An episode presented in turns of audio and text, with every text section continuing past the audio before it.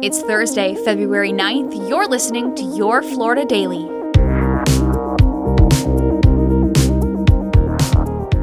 I'm Katrina Scales.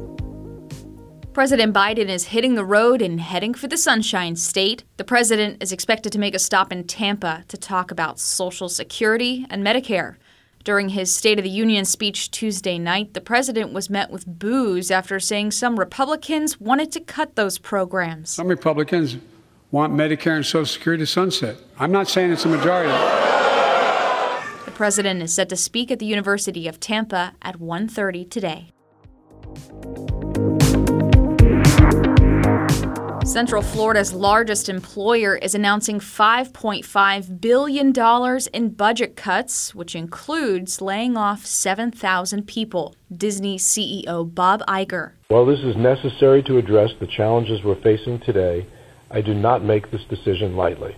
The announcement came the same day Disney reported big first quarter earnings $23 billion.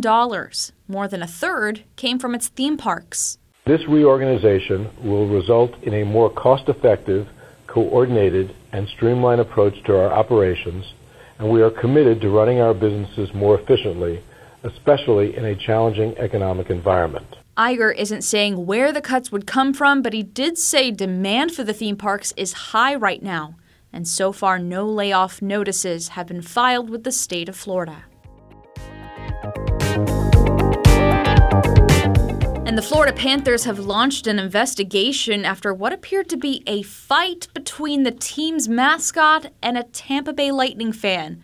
Videos posted on social media Monday night show the Lightning fan grabbing the mascot, Victor E. Rat, after the mascot threw a Lightning jersey into the crowd. That's what I thought, Panthers! You guys still suck! The fan is seen pulling the mascot's shirt over its head against the railing, yelling, Go Bolts, despite the Lightning being down six goals. Go Bolts!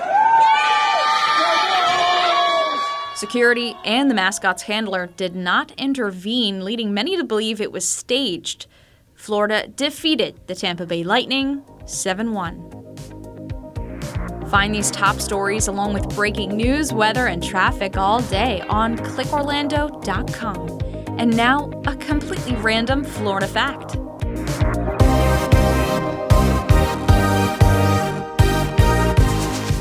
Florida's oldest continually published weekly newspaper is the News Leader. It was founded in 1879 in the city of Starke in Bradford County, more than 143 years ago. Starke was a boom town in the 1880s and 1890s from Florida's citrus industry, but saw its downfall during the state's Great Freeze in the winter of 1894. The city boomed back post World War II, though, thanks to its strawberry fields.